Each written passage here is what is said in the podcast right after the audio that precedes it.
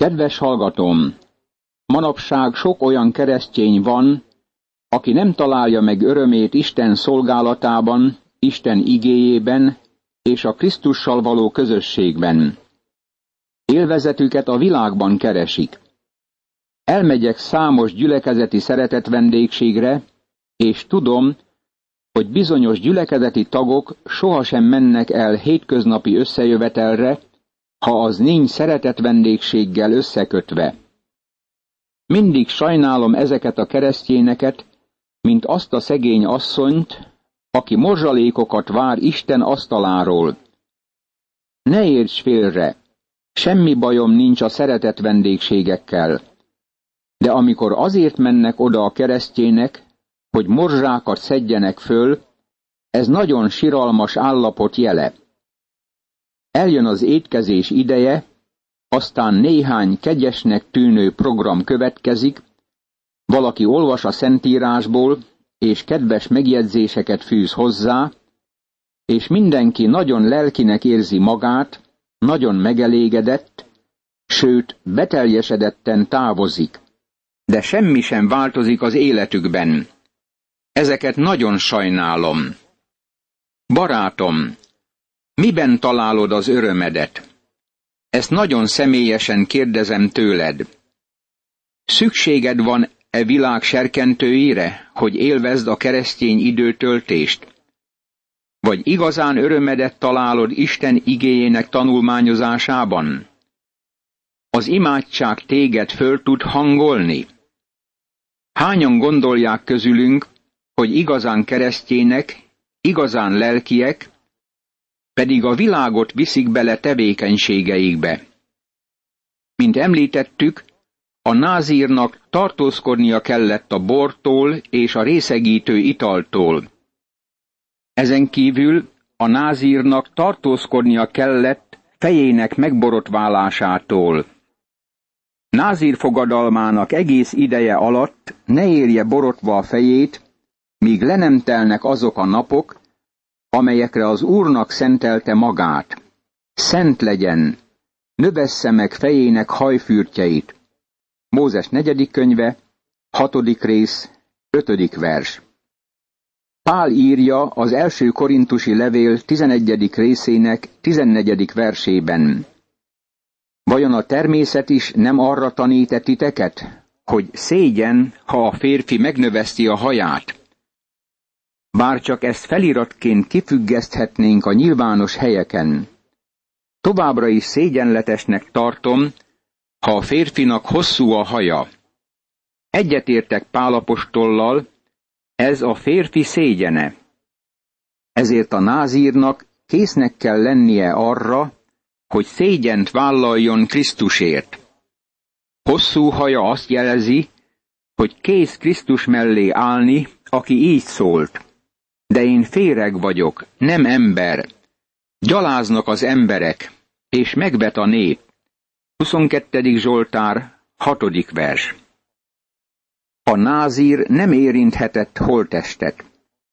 Ne menjen be halotthoz az egész idő alatt, amelyben az Úrnak szentelte magát. Ne tegye magát tisztátalanná se apjával, se anyjával, se fiú testvérével, se nő testvérével, amikor meghalnak, mert Istennek szentelt haj van a fején. Mózes negyedik könyve, hatodik rész, hatodik és hetedik vers. Az ötödik fejezetben azt olvassuk, hogy a leprást ki kellett vinniük a táboron kívülre, és azt az embert is, aki holttesttel beszennyezte magát. Láthatjuk, a világ a halál helye. Azt hiszem, elmondható, hogy a halál ma e világ legbiztosabb jele. A halál pecsétje van a bűntől megátkozott földön. Ez Isten meghirdetett ítélete. A bűn miatt jött be a halál a világba. Ahhoz, hogy a halál kérdését megoldjuk, a bűn kérdését kell megoldanunk, mert a bűn zsoldja a halál. A názírnak nem volt szabad holtesthez érnie. El kellett különülnie a világtól. Az Úrnak kellett első helyre kerülnie az életében. Gondolja az Úr Jézus szavaira. Aki jobban szereti apját vagy anyját, mint engem, az nem méltó hozzám. Aki jobban szereti fiát vagy leányát, mint engem, az nem méltó hozzám. Máté evangéliuma, tizedik rész, 37. vers. Őt még szeretteinknél is jobban kell értékelnünk. Neki kell az első helyen állnia. Gondolj arra, hogy ez önkéntes fogadalom volt. Ő nem parancsolta a názír fogadalmat.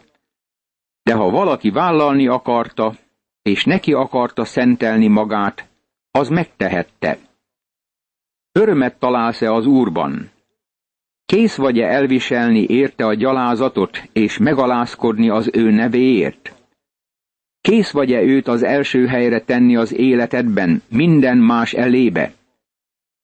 Jól lehet ma a hívők nem tesznek názír fogadalmat, vállalhatjuk, hogy közelebb igyekszünk kerülni az Úrhoz.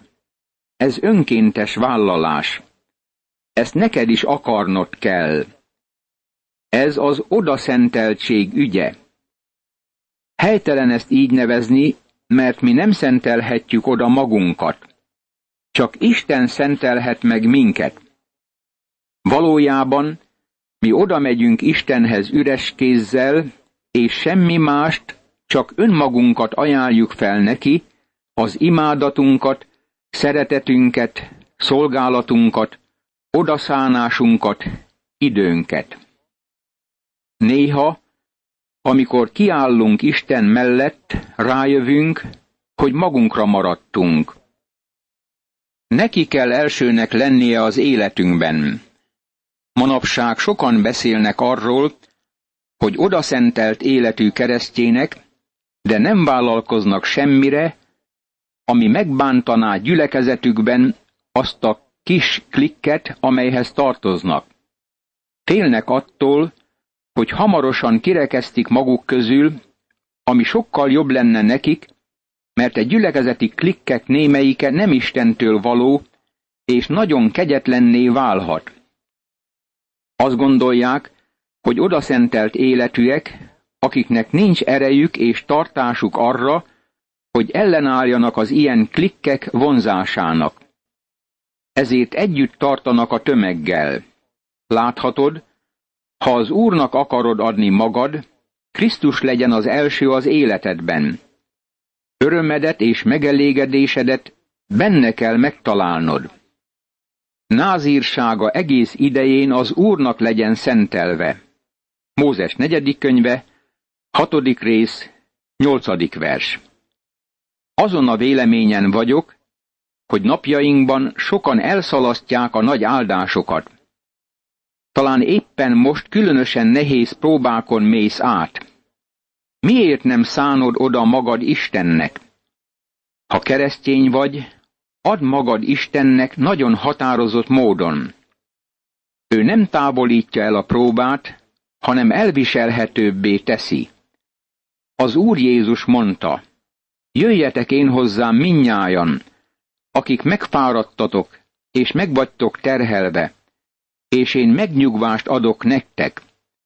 Vegyétek magatokra az én igámat, és tanuljátok meg tőlem, hogy szelíd vagyok, és alázatos szívű, és megnyugvást találtok lelketeknek. Máté evangéliuma, 11. rész, 28. és 29. vers. Csodálatos Jézussal együtt hordozni az igát. Ha pedig valaki hirtelen, váratlanul meghal nála, és tisztátalanná teszi a názír fejét, akkor nyírja meg a fejét tisztulása napján, a hetedik napon nyírja meg azt. A nyolcadik napon pedig vigyen el két gerlicét, vagy két galamfiókát a paphoz, a kijelentés sátrának bejáratához. Mózes negyedik könyve, hatodik rész, kilencedik és tizedik vers. Isten nagyon ragaszkodik ahhoz, hogy tartsuk meg nekitett fogadásunkat. Ha a názír beszennyeződik, akkor áldozatot kell bemutatnia. Isten nem kívánja a fogadalmat, de ha a fogadalom megtörtént, elvárja annak megtartását, és nagyon súlyos ügy annak megszegése. Tudom, sok keresztény ígéretet tett Istennek, de soha nem tartja meg, és ez a magyarázat sivár lelki nyomorúságukra. Szolgálatom évei alatt figyeltem egyeseket, akik minden vasárnap gyülekezetbe mentek, kifényesített glóriáikkal. Olyan kegyesek voltak, hogy azt hittem, egy pillanat alatt szárnyakat növesztenek és elrepülnek. Mégis ezek az emberek ismételten elhagyták az urat. Aztán később valami történt az életükben, és hitük hajótörést szenvedett. Napjainkban nagyon sokan azért nem tesznek fogadalmat Istennek, mert félnek, hogy nem tudják megtartani. Attól félnek, hogy Istennel összeütközésbe kerülnek.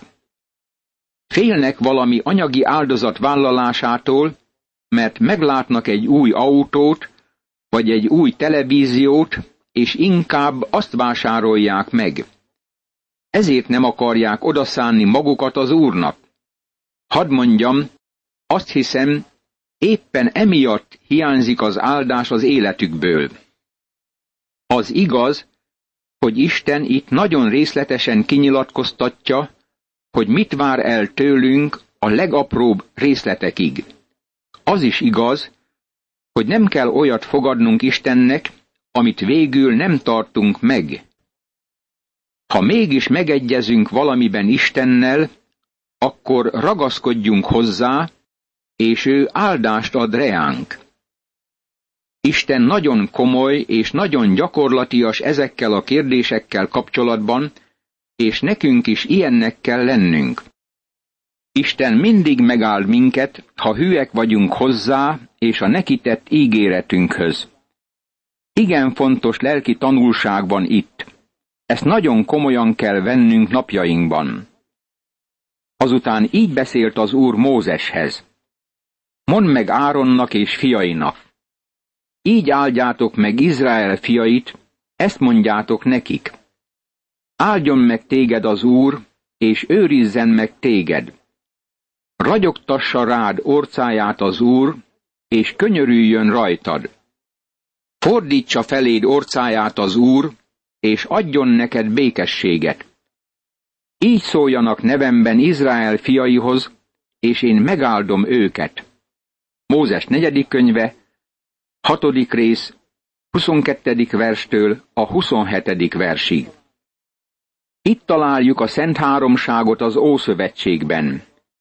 Isten, az Atya, minden áldás forrása.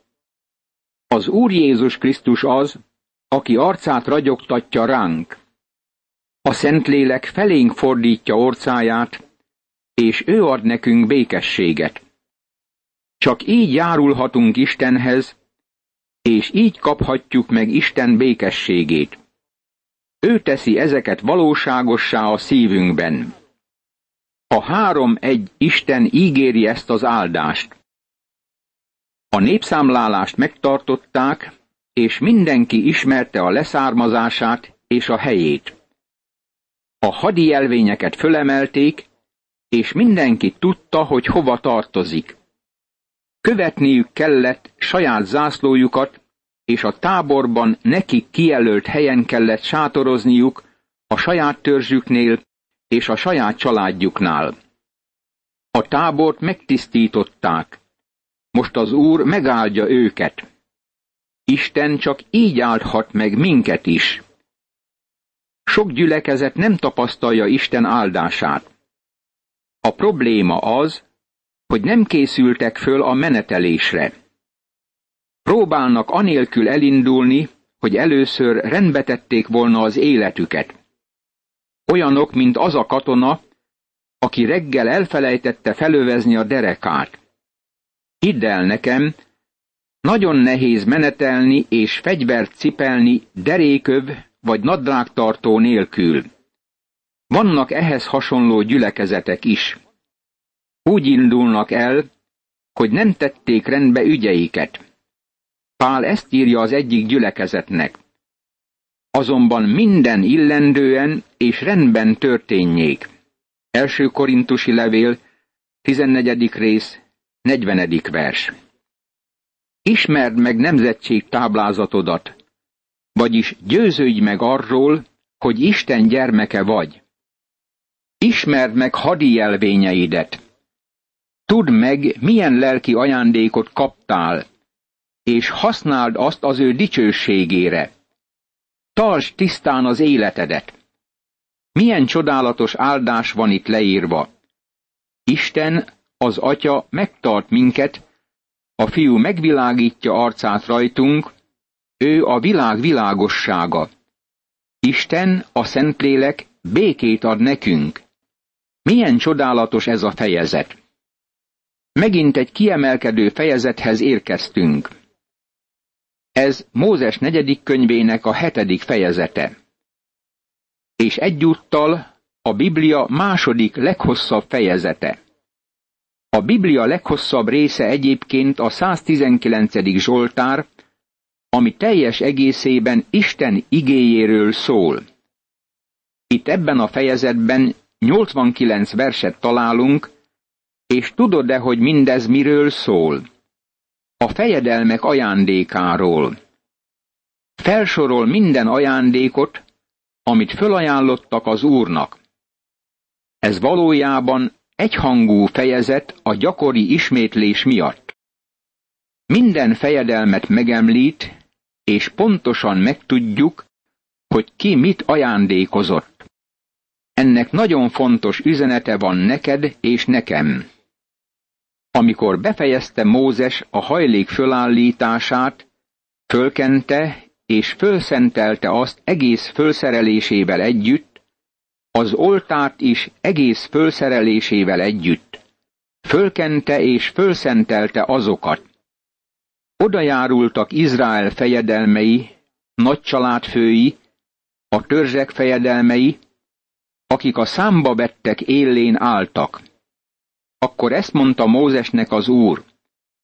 Az egyik napon az egyik fejedelem, a másik napon a másik fejedelem vigye oda az oltár fölszentelésére szánt áldozati ajándékát. Az első napon Nachsón, Amminádá fia, Júda nemzetségéből mutatta be áldozati ajándékát. Áldozati ajándéka egy 130 sekel súlyú ezüsttál, meg egy 70 sekel súlyú ezüst hintőedény volt, a szent sekel szerint. Mindkettő tele volt olajjal gyúrt finomliszttel, ételáldozatul. Továbbá egy tized sekel súlyú aranyserpenyő, tele füstölőszerekkel, egy bikaborjú, egy kos, és egy esztendős bárány égő áldozatul, egy kecskebak vétek áldozatul, béke áldozatul pedig két szarvasmarha, öt kos, öt bak, és öt egyéves bárány. Ez Nachsónnak, Amminádáb fiának az áldozati ajándéka. Mózes negyedik könyve, hetedik rész, első és második vers, valamint a tizenegyedik verstől a tizenhetedik versig terjedő szakasz. Ismerjük-e Naksont? Én nem. Csak annyit tudok róla, hogy fölajánlotta ezeket az ajándékokat, de Isten ismerte őt, és Isten elfogadta ajándékait, amiket elébe helyezett. Érdekesnek találjuk ezt a fölajánlást. Úgy hangzik, mint afféle bevásárlási lista. Most jön a következő férfi. A második napon Netanél, Cuár fia, Issakár fejedelme áldozott. Mózes negyedik könyve, hetedik rész, tizennyolcadik vers. Tudjuk-e, hogy mit tett? Ugyanazt tette, mint az előbb említett férfi. Azonos áldozati felajánlást vitt az Úr elé. Vajon nem mondhatta volna a Biblia, hogy ez is ugyanolyan áldozat volt, mint az előtte levőé? Vajon Isten lelke nem mondhatta volna, hogy nem volt különbség a fölajánlások között? Nem. Isten lelke nagyon gondosan följegyzett mindent, és részletesen közölte, hogy ki mit vitt az Úr elé. Itt mindegyik férfit név szerint említi, és amennyire tudom, ez az egyetlen, amit valaha tettek az Úrnak. Ez az egész hosszú fejezet ezekről a férfiakról és az Úrnak szentelt adományaikról szól. Isten lelke még egy kanálnyi jó illatú szert is följegyeztetett. Urunk így szólt. Te pedig, amikor adományt adsz, ne tudja a bal kezed, mit tesz a jobb. Máté evangéliuma, hatodik rész, harmadik vers. Nagyon sokan jól tennék, ha nem tudatnák a jobb kezükkel, amit a bal kezük cselekszik, mert mindkét kezük olyan keveset tesz az Úrért. Szégyelniük kellene a kezüket, mind a jobb, mind a bal kezüket. De van egy jó hírem. Bármilyen kicsit is teszünk, az Úr számon tartja. Gondoljunk arra, amit Lukács evangélista jegyzett föl arról, hogy az Úr Jézus leült egy napon a pénzgyűjtő persely átellenében. Mit keresett ott az Úr? Bizonyára joga volt odaülni. Ő a dicsőség ura és a templom ura. Figyelte az emberek adakozását. A gazdagok gazdag ajándékokat adtak. Ezt is megfigyelte. Aztán figyelt egy özvegyasszonyt, aki két kis részpénzt helyezett a persejbe. A templomi gazdagsághoz, díszekhez és bőséghez viszonyítva szinte semmit sem adott. De Jézus nem így tekintette az adományát. Ő mindenét odaadta, és Jézus szemében ez minden más adománynál többet ért. Ezt följegyezték a mennyben, efelől bizonyosak lehetünk.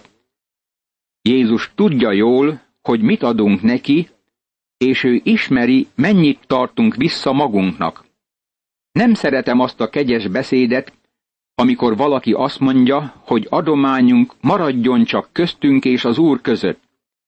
Vajon tudják-e az ilyenek, hogy az Úr minden adományt nyilvántartásba vesz? Ez egy kiemelkedő fejezet. 89 versével nagyon monotonnak hangzik, de azt hiszem, az Úr most is áttekinti. Ő fölnyitja a könyveket, és azt mondja, Figyeljétek, mit adtak a fejedelmek. Minden adományt fontosnak tekint. Barátom, semmit sem tehettünk eddig az Úrnak, amit nem jegyzett volna föl, és egyszer majd jutalmat kapunk érte. Nyíltabban kell ezekről beszélnünk, mert ezek fontosak Isten szemében. Imádkozzunk! Uram, segíts! Hogy teljes életemet neked ajánljam föl, és minden tőlem telhetőt megtegyek dicsőségedre. Ámen.